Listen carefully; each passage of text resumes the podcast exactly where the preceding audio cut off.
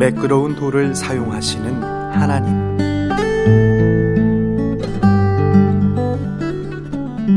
사무엘상 17장 40절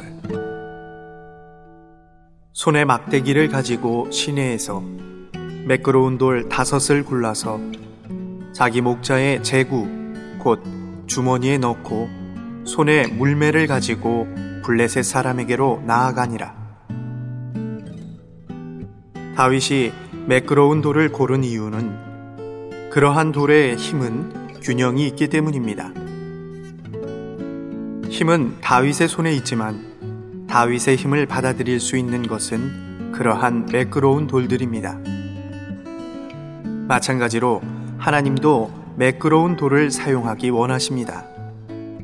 그러나 우리는 오히려 날카롭고 예리합니다. 하나님께서 당신을 교회 가운데 두시고 한 차례의 풍랑으로 벽에 부딪혀 깎이게 하시는데 3년, 5년이 지난 후에는 당신과 나는 모두 매끄럽게 됩니다. 그러나 깎일 때 얼마나 아픈지, 그러나 깎이지 않으면 어떻게 매끄러워질 수 있겠습니까? 당신은 계속하여 어떤 사람만 없으면 좋겠다고 생각합니다.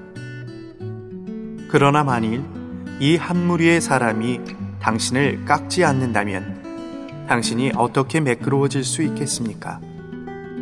애석하게도 오늘날 많은 사람들이 모두 오해하여 행하고 십자가가 임하면 계속하여 벗어나려고 하며 자유롭기를 고대합니다.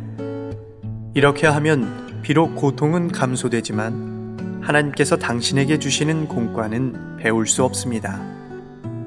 하나님께서 당신에게 십자가를 주신 것은 당신이 환경 가운데서 그분의 주권적인 권위에 순종하고 완전히 순복하여 저항하지 않고 기꺼이 제한받는 사람이 되는 것을 배우게 하시려는 것입니다.